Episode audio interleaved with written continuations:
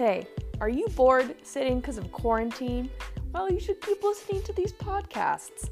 I'm just making podcasts because I mean I have nothing else to do.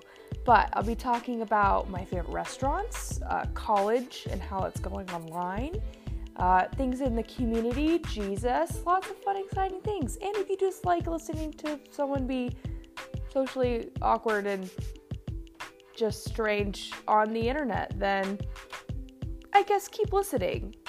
We'll see what happens. Thanks.